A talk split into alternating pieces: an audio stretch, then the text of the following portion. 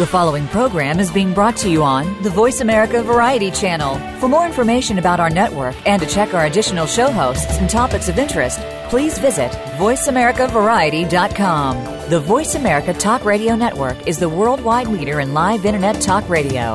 Visit VoiceAmerica.com. The views and ideas expressed on the following program are strictly those of the host or guests and do not necessarily reflect the views and ideas held by the Voice America Talk Radio Network, its staff, and management. Help! I need somebody. Help! Not just anybody. Help! You know I need someone.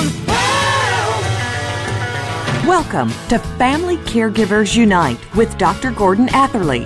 Family caregivers don't have to be alone in their experiences. You will hear from experts and other caregivers facing the same issues that you may be facing. Now, here is your host, Dr. Gordon Atherley.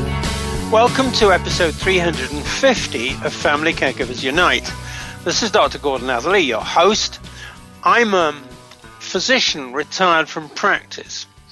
Our topic today is what family caregivers should know about sleep apnea. Now, sleep is important for people of all ages to stay in good health.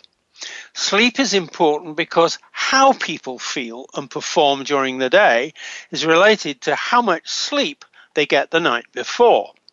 Sleep is important because not getting enough sleep is associated with health conditions such as diabetes, cardiovascular disease, obesity, and depression.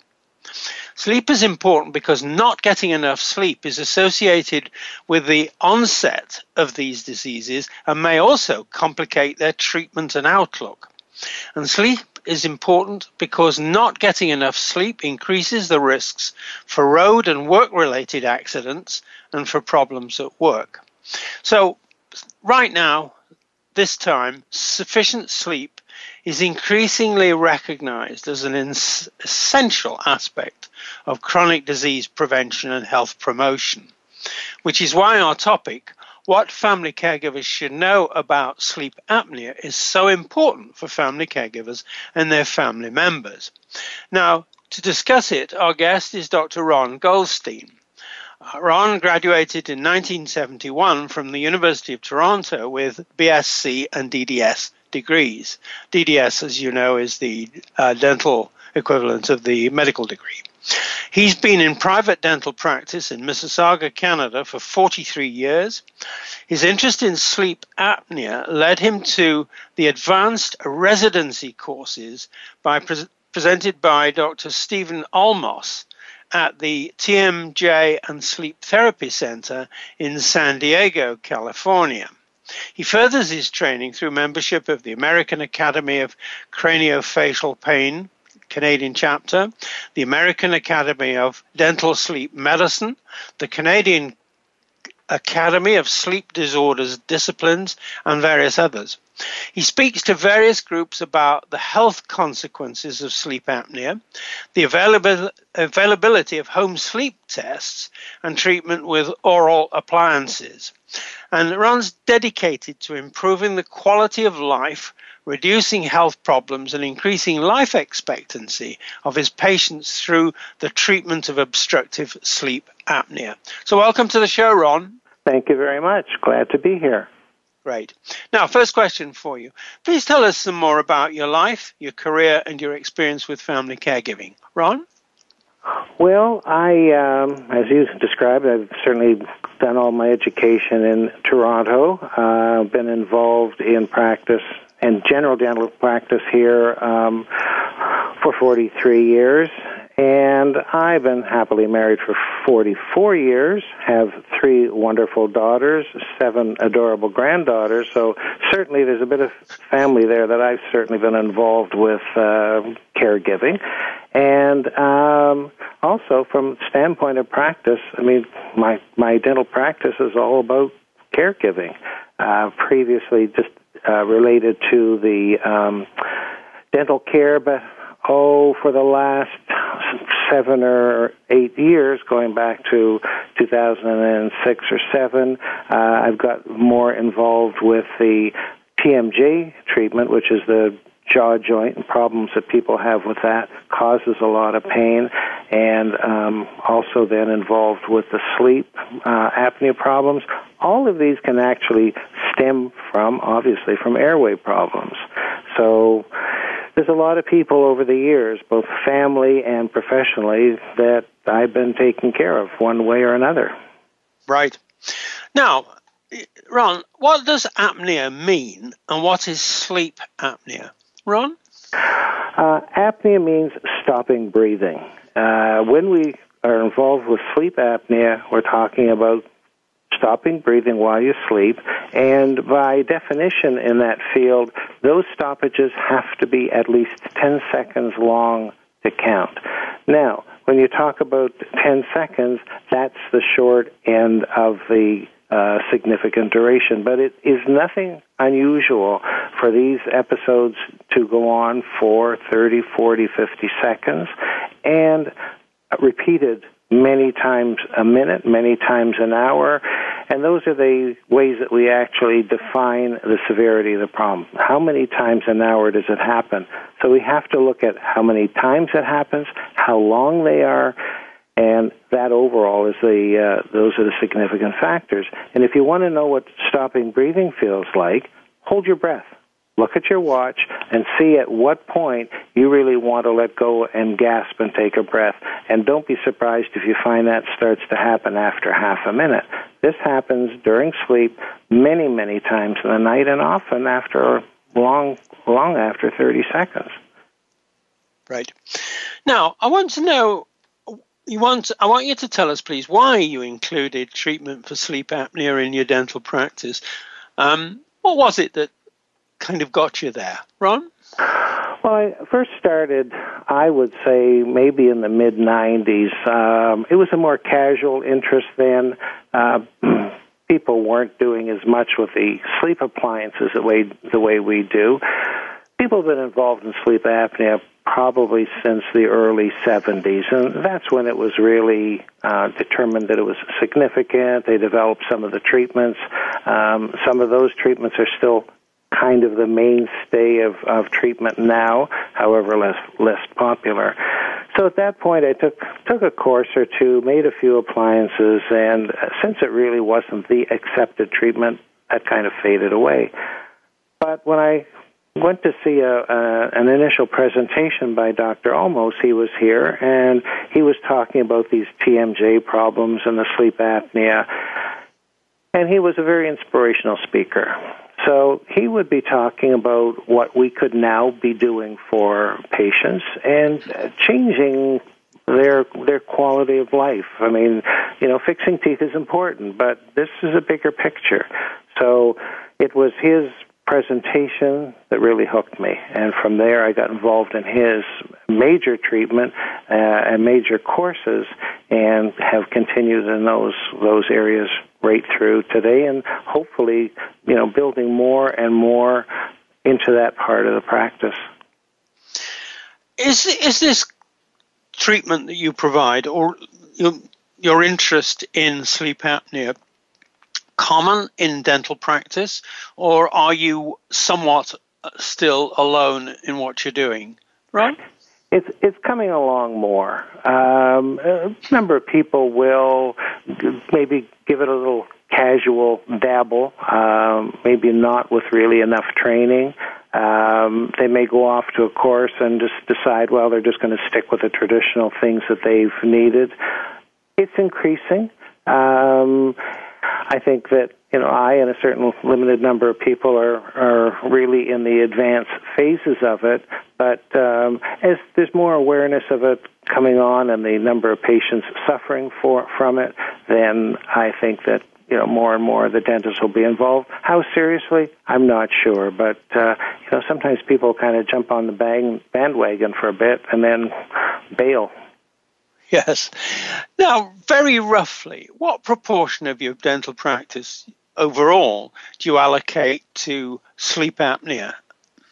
I would say at this point, uh, probably about 25% of my time is spent in that area, um, increasing continually because I've got some radio ads going, and uh, they're they're the type that give people some information, invite their inquiries, and invite them to, to come in and explore more.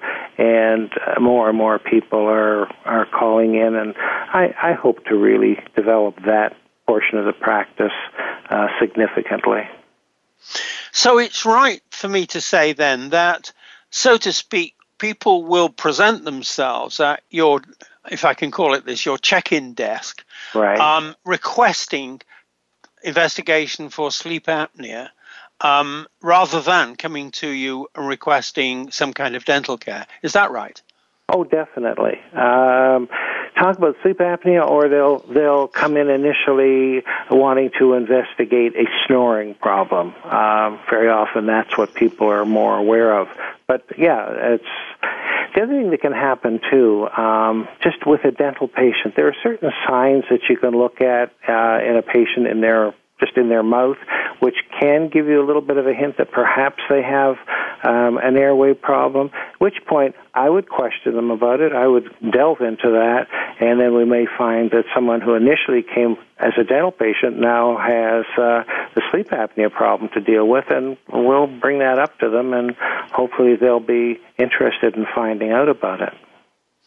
Does that, when you say to, I'm going to call them a dental patient, um, that you think you can see signs of trouble with airway and breathing. Does that surprise them? Yeah, yes. Uh, one of the obvious signs that we can see, and this is somebody somebody can look in a mirror and see this themselves. If they look at their tongue, don't stick it out far because you'll stretch it. They look at your tongue and you see indentations down the side of it. We call that scalloped tongue. And what it is, it is uh, the the indentations caused by the contours of the teeth. The tongue is trying to get out of the airway. That has been found to be 70% predictive of sleep apnea. So if I've got somebody lying in my chair and I look in their mouth and I see this, I start to ask questions about their sleep and how they sleep and do they snore and we go from there. So it's it's something that listen, it's something that any dentist, if they happen to know, looks in a mouth, could question and whether they deal with it or whether they're going to say to their patient, you know, go see your doctor about your sleep. That's something that's right in your face and it is a significant factor. Right. Very interesting. Now we've come to the time where we have to take the break. This is where I like to say we have to pay the rent, so we'll do uh-huh. that now. Uh-huh. This is this is Dr. Gordon Atherley. My guest is Dr. Ron Goldstein. You're listening to Family Caregivers Unite on the Voice America Variety and Empowerment channels, CJMP 90.1 FM Community Radio, and sharingtheburden.ca. Please stay with us. We will be back.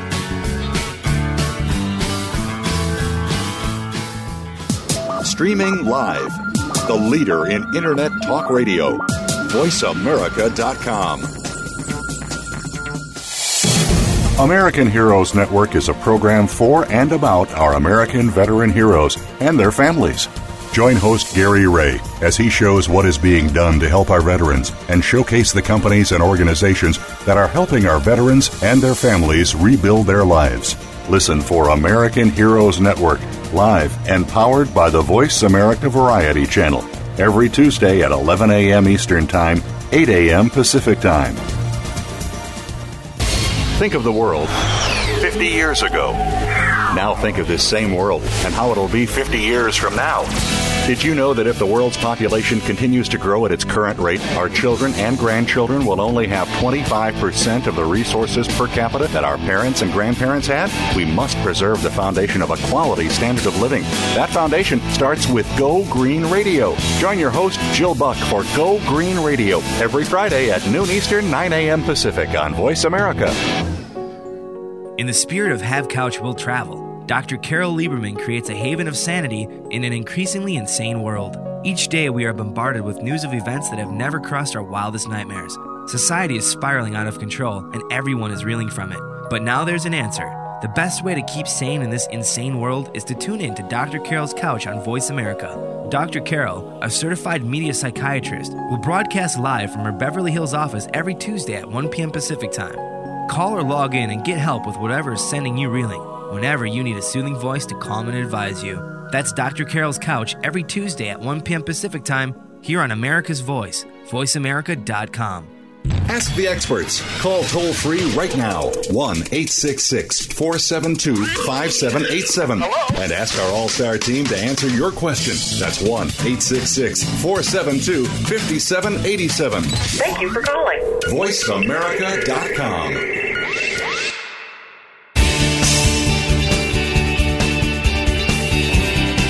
You are listening to Family Caregivers Unite with Dr. Gordon Atherley.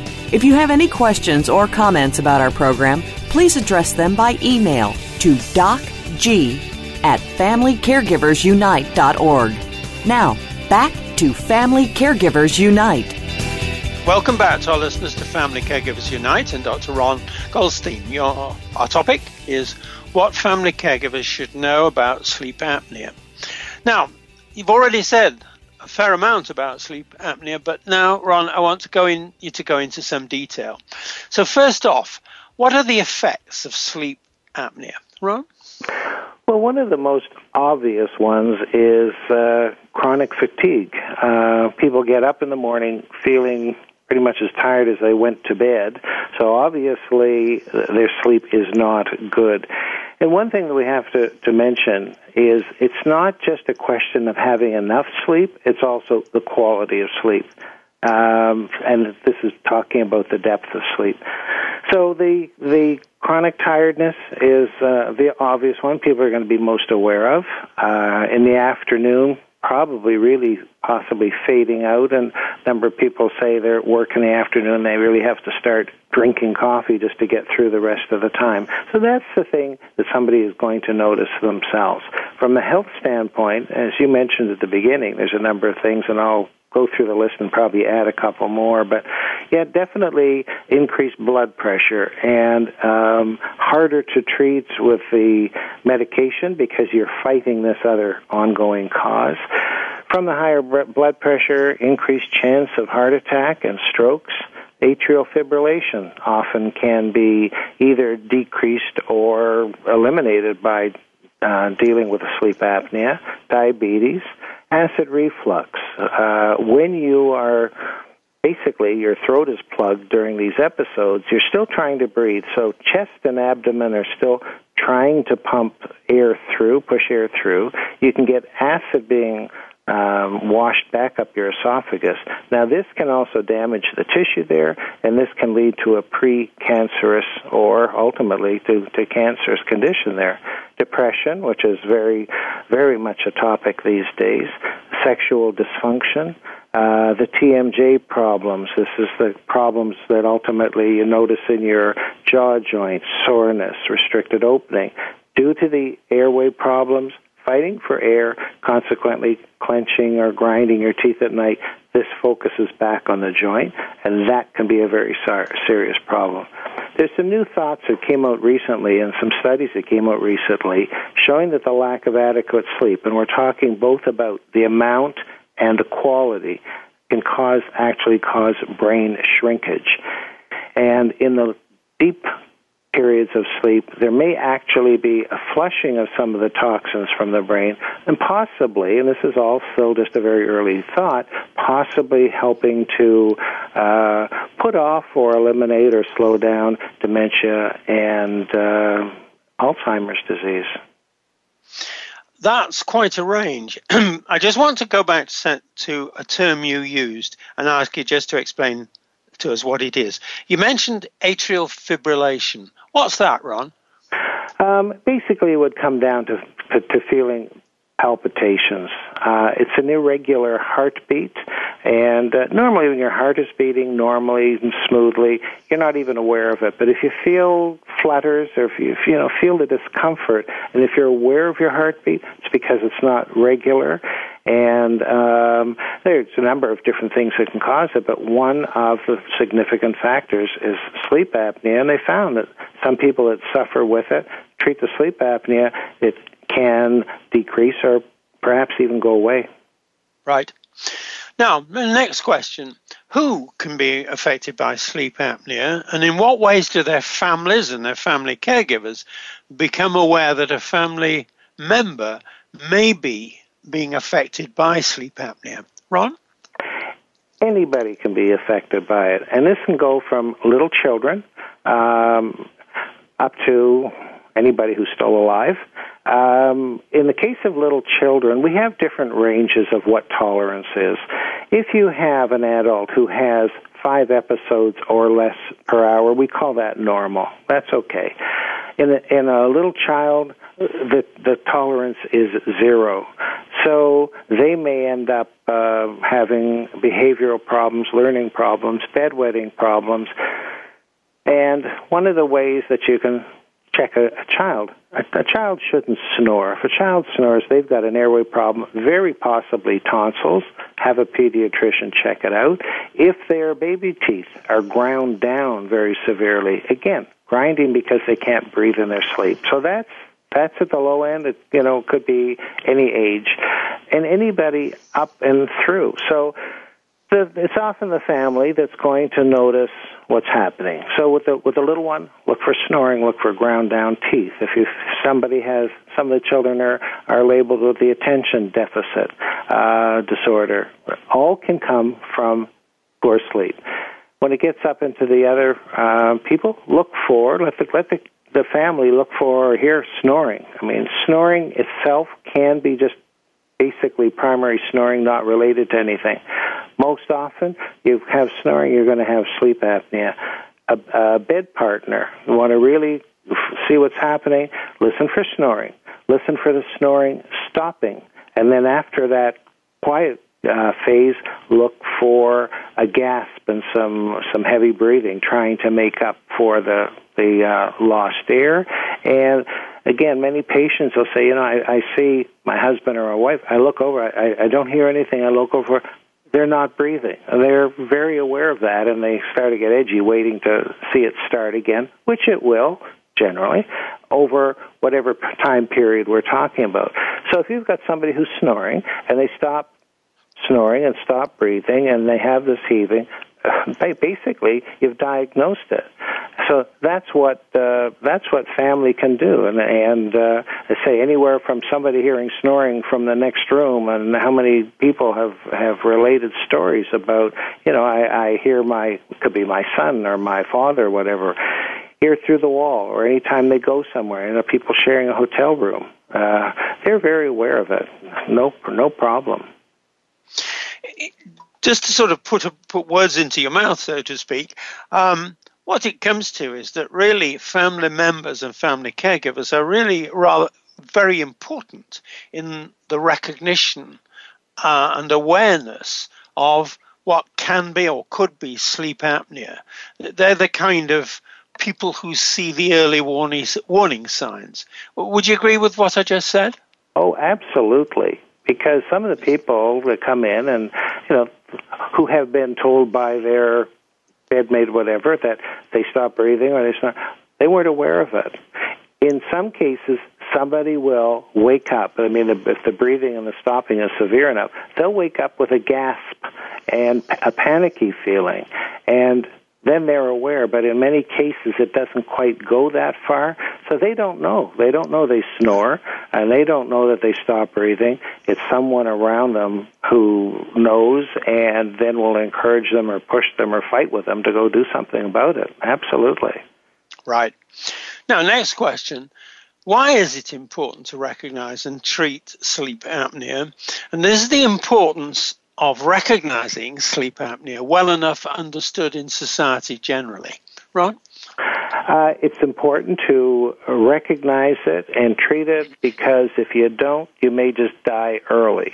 Um, there have been some studies done, and they did a, a study following people over an 18 year period. People with normal mild, moderate, and severe sleep apnea, and all the we're talking about people who were not treated. And over that, what they were trying to find over the 18 year period is what is the sur- chances of surviving that 18 years. So somebody who is normal, uh, not uh, listed as sleep apnea, has upwards of 100% chance of making it through that period. If you go, just to go to the other extreme, severe sleep apnea, which means you're going to have these stoppages 30 times per hour or more, the chances of surviving that 18 year period drops to about 60%. So it's important. And, and just quality of life. I mean, these are almost kind of a little more subtle things, but quality of life, avoiding all of these other health things.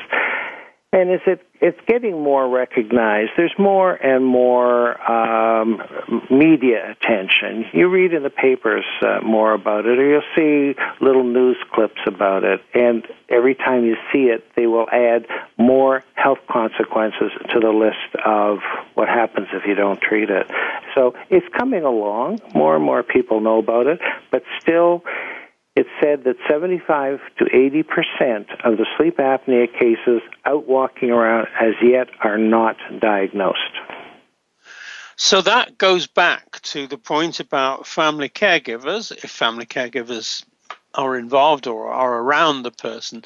But it also goes back to the point about getting the message out, whether it's through the media or in any other ways. And I hope this uh, episode with you, Ron, is going to help in that to say to people, this is something you need to take seriously because those statistics you're using are important. They have an important message saying, get it fixed. Now, I want to just go back a little bit more to the effects of sleep apnea on children.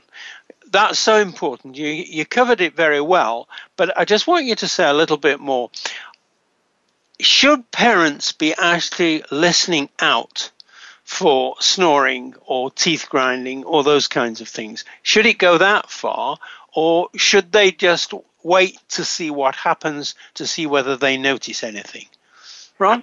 Well, I think that I think the snoring thing they would pretty well notice off the bat. Uh, you know, I have a number of people come in and they'll talk about their little one snoring. Um, that one I think is could be pretty obvious.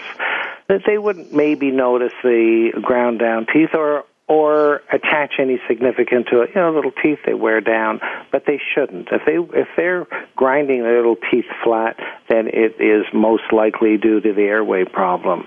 Um, a dentist, if I get a child in the office and we're just doing just a regular checkup, I'll take a little peek in their throat and look for some big fat tonsils, which shouldn't be there, and um, also just just the family doctor or pediatrician it should be a standard thing that they would check that and be aware that maybe the child doesn't get sick a lot. And that was you know that was always the uh, basis for removing tonsils is somebody getting recurrent infections. But if the tonsils are really big and from what I've learned from one of my pediatrician patients these days, that is the main reason that they're removing tonsils. So there's the parents should be aware. Other people should be checking up just on a regular basis. It's important, and and uh, you know the sleep apnea situation is more and more recognized, and should certainly be recognized in the healthcare world. Right. Very good. Now, once again, we've come to the um, time where we need to take the break, so we'll do that now. This is Dr. Gordon Atherley, and my guest is Dr. Ron Goldstein. You're listening to Family Caregivers Unite on the Voice America Variety and Empowerment channels, CJMP 90.1 FM Community Radio, and SharingTheBurden.ca. Please stay with us. We will be back.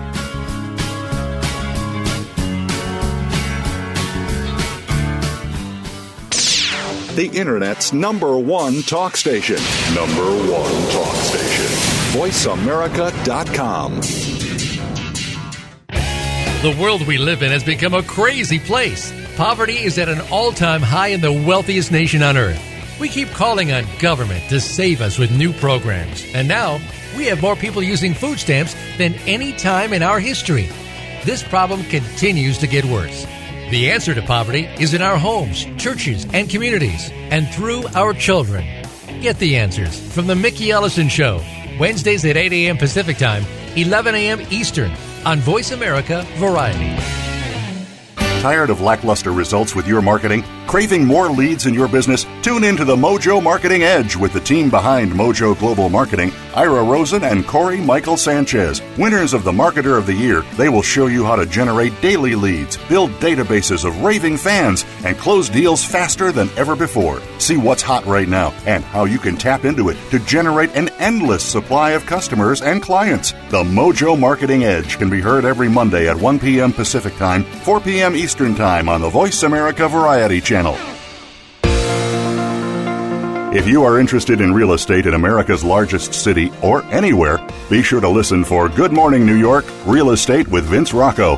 Although our focus is on Manhattan and other real estate markets in and around New York City, we'll have plenty of information that will help you successfully buy, sell, and close a transaction no matter where you are in the world. Good Morning New York Real Estate with Vince Rocco can be heard every Tuesday at 9 a.m. in New York, 6 a.m. Pacific Time on the Voice America Variety Channel. Talk, talk, talk. That's all we do is talk. If you'd like to talk, call us toll free right now at 1 866 472 5787.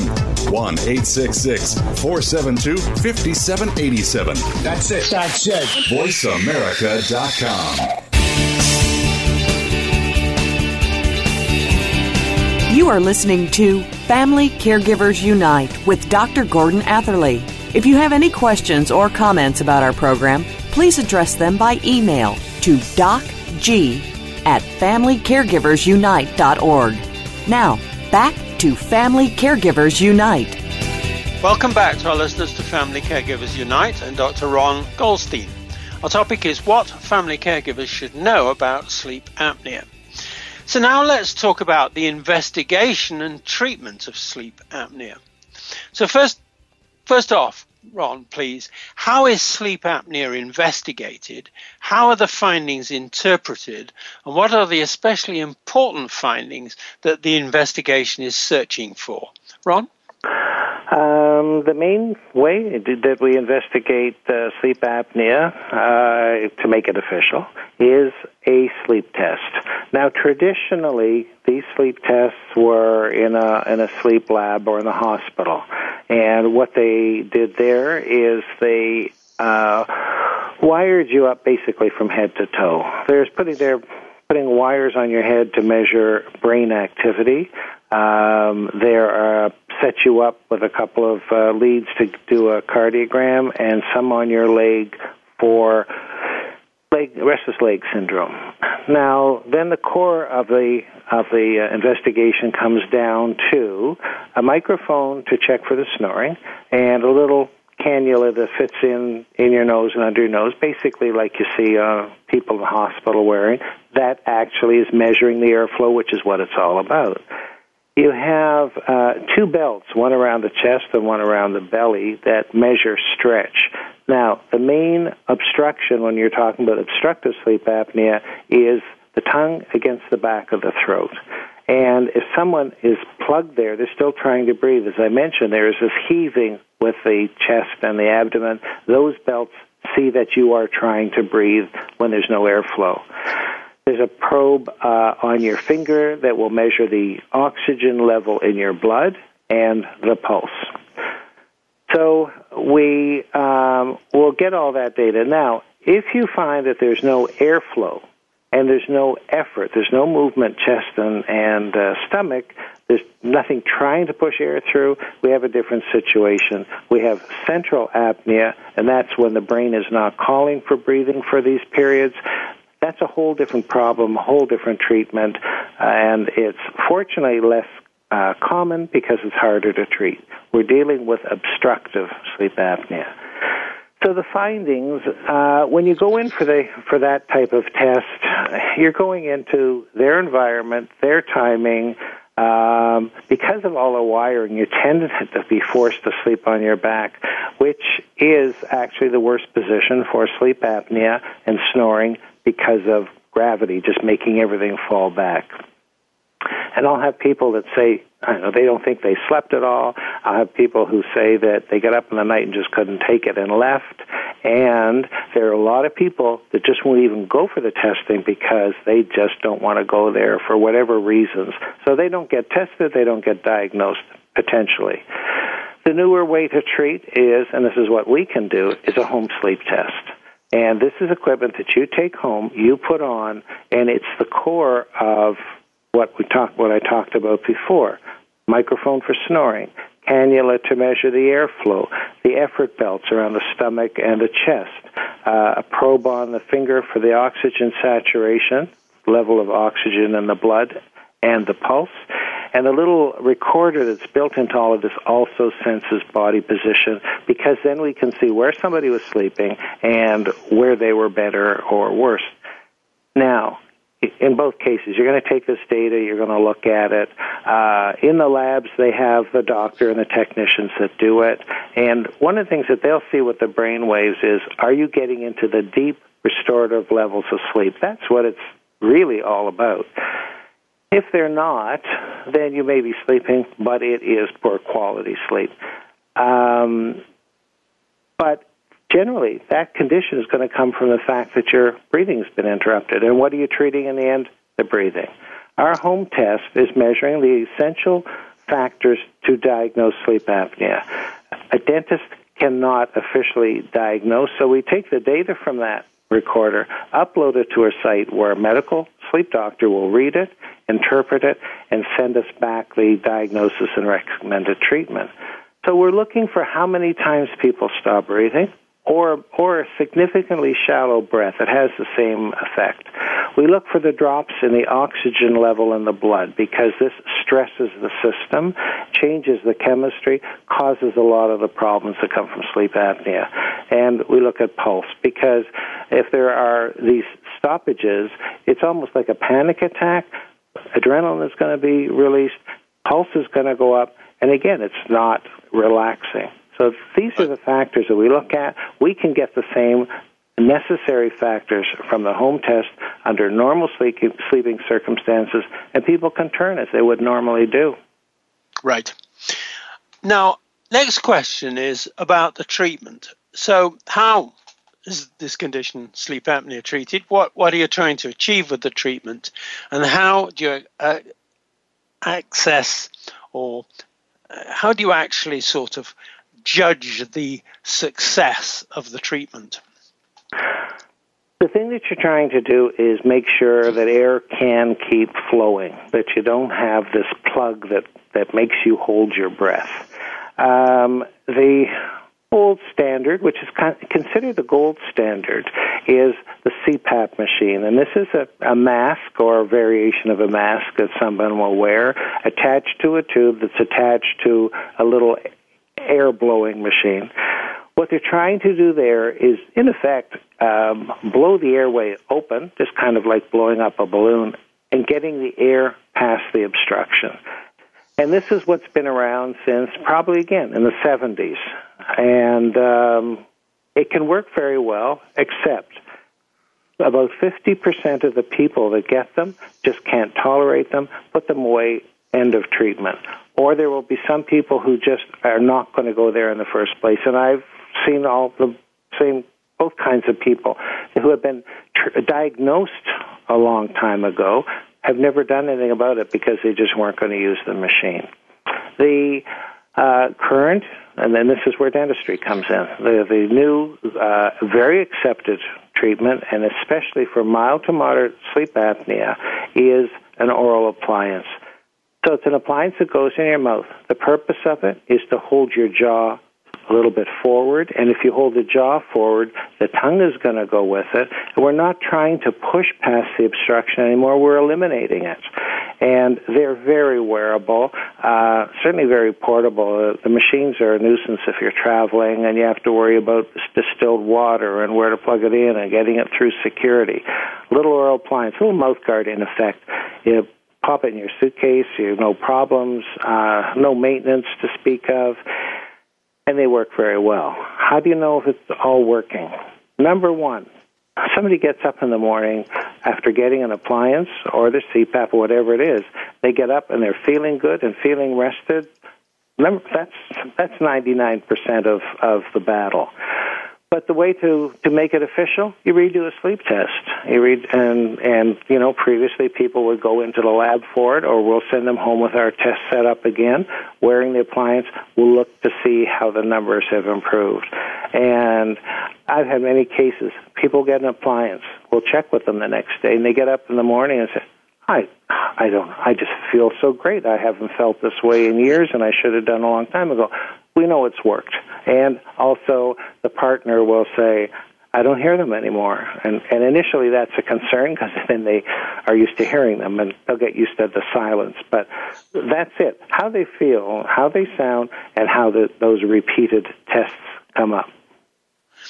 Now, that brings me back to my question that I'm always asking, which is the role of family caregivers in a situation that you've described, that is to say, where the individual has had the treatment, um, the uh, device that you put in the mouth uh, that puts the jaw forward and relieves the uh, obstacle, the obstruction, um, do family caregivers have a role in helping that success, success in that kind of treatment?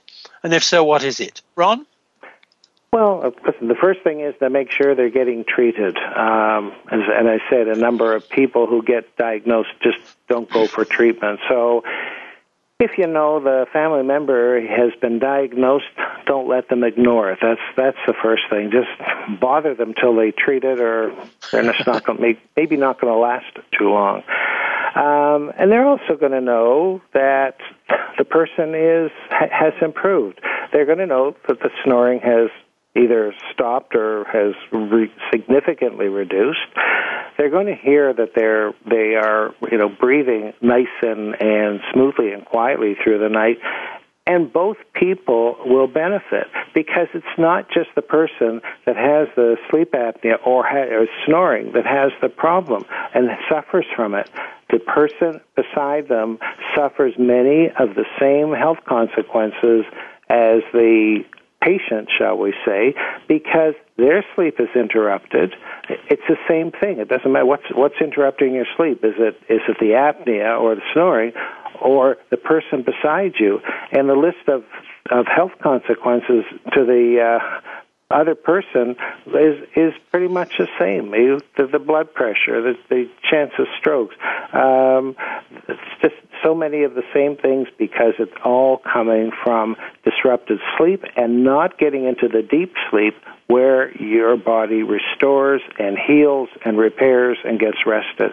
So one person has the official problem, two people have the consequences. And that's, Ron, just to put words into your mouth again, that's where the team effort is involved, isn't it? it? That is the individual that has the sleep apnea problem and the family caregivers, the family members who are affected by whatever is in the life of the person who's got the sleep apnea.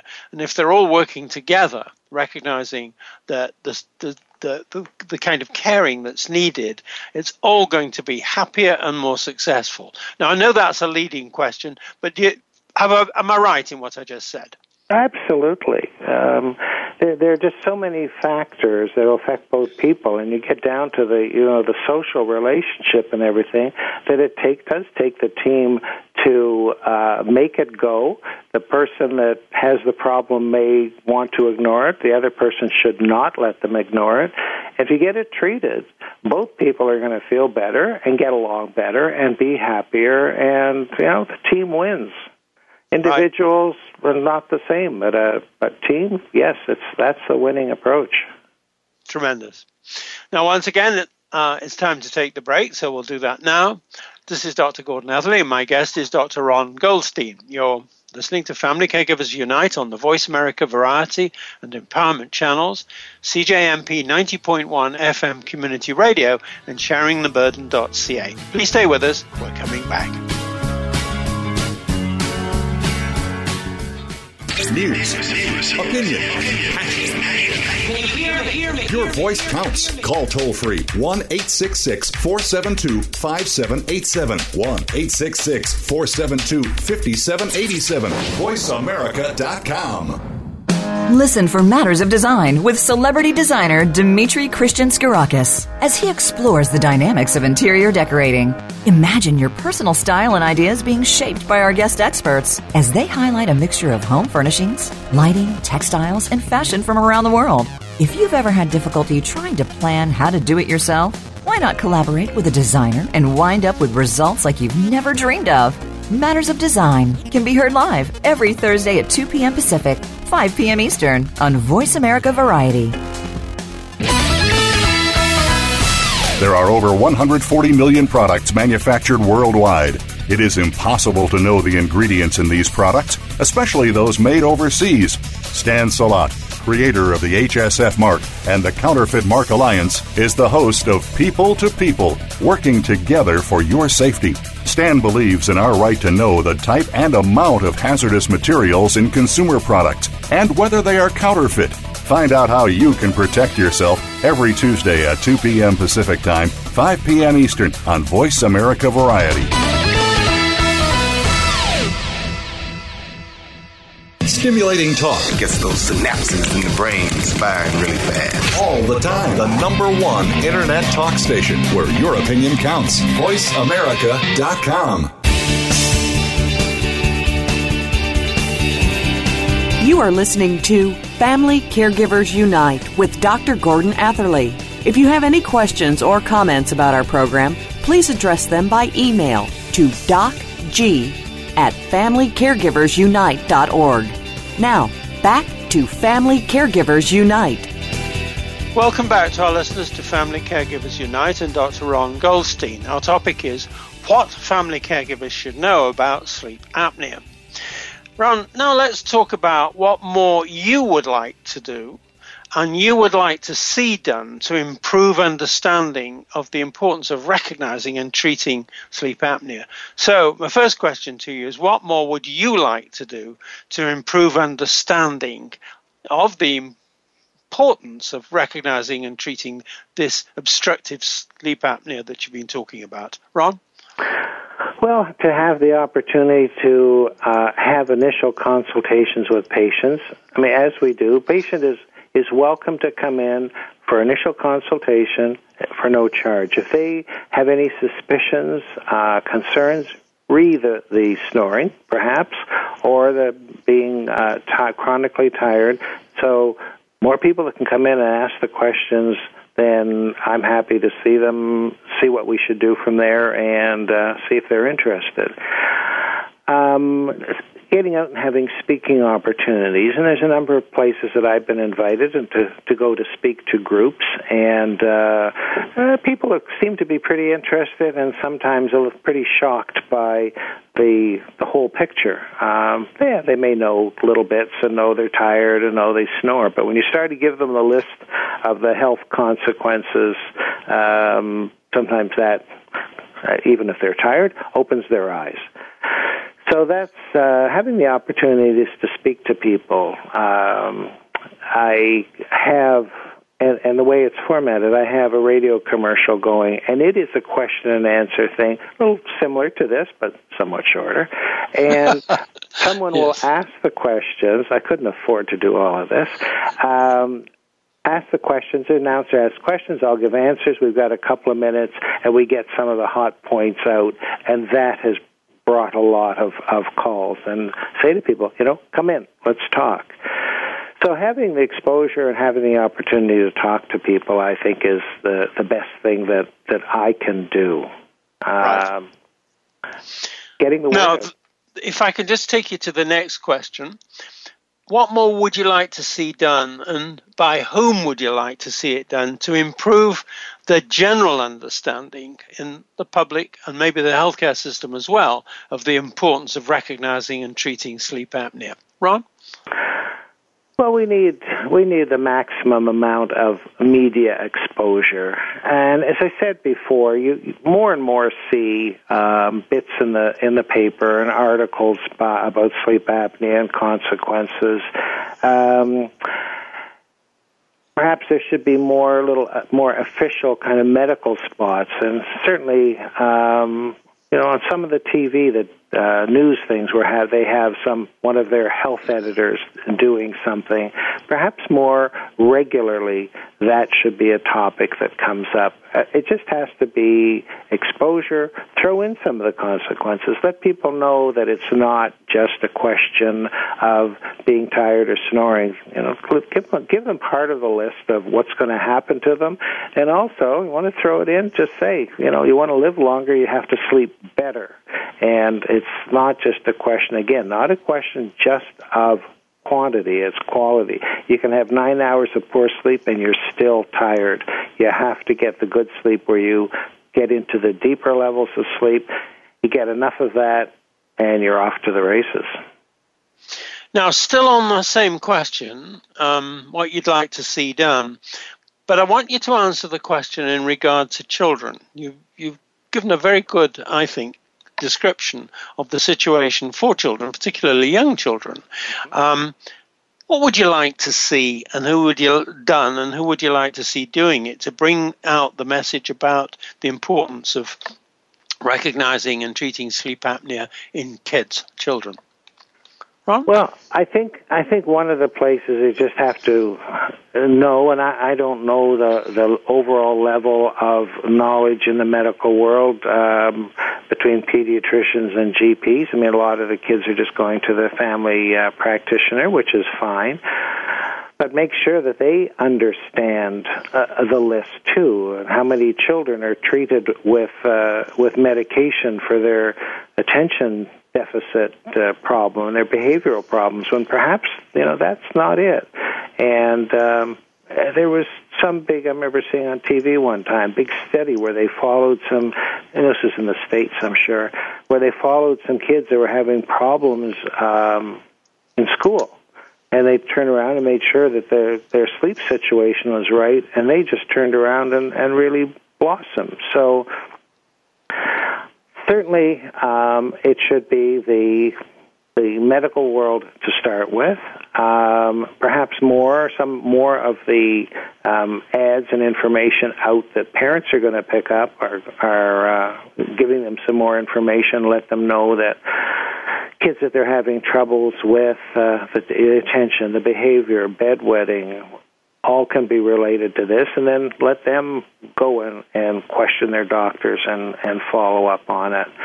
Um, in the dental world, I mean, we're you know, we're involved too, but maybe we're we're farther down the, the ladder. Let's start with the top, but um, I guess also you know make sure that the, the dental world are are aware of things we see. Ground down right. teeth. Take a look in somebody's throat. Look for great big tonsils. Say, go ask your doctor about it. Yeah, right.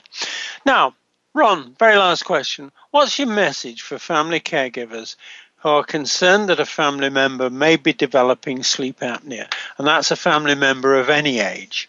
Ron, what's your message? Um, see that it see that it gets investigated. Don't uh, don't gloss over it. Um, make sure that they bring it up to the doctor or have the person go to the doctor or the appropriate dentist, have it investigated. Um, and if it gets investigated and gets diagnosed, make sure that it gets treated. Don't let somebody just say, "Oh, can't be bothered." Uh, they don't want the CPAP. That's fine. Get an get an oral appliance.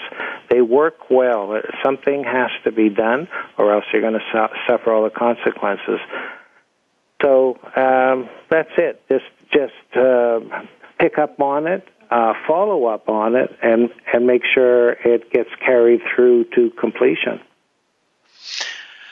Ron, thank you very much for this um, in various ways. First of all, you've made very clear that we have to take sleep apnea or obstructive sleep apnea seriously in our society.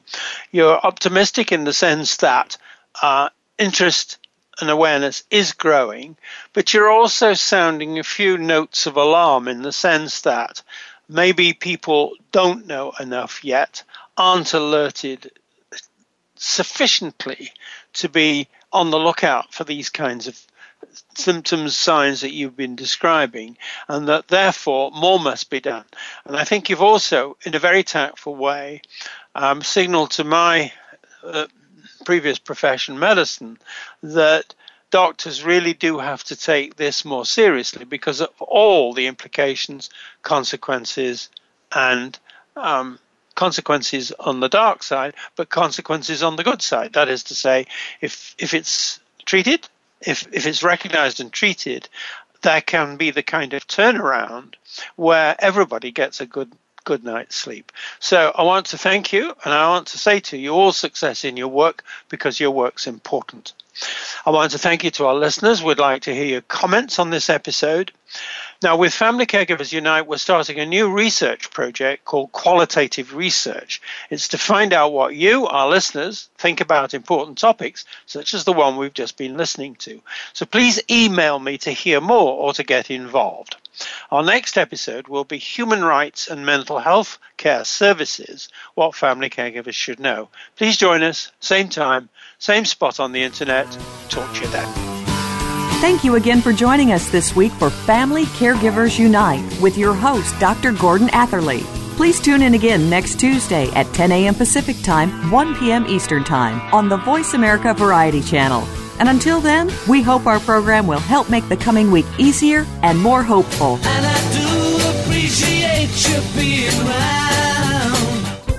Thanks again for listening to the preceding program brought to you on the Voice America Variety Channel. For more information about our network and to check out additional show hosts and topics of interest, please visit VoiceAmericaVariety.com. The Voice America Talk Radio Network is the worldwide leader in live Internet talk radio. Visit VoiceAmerica.com. The views and ideas expressed on the preceding program are strictly those of the hosts or guests and do not necessarily reflect the views and ideas held by Voice America Talk Radio Network its staff, and management.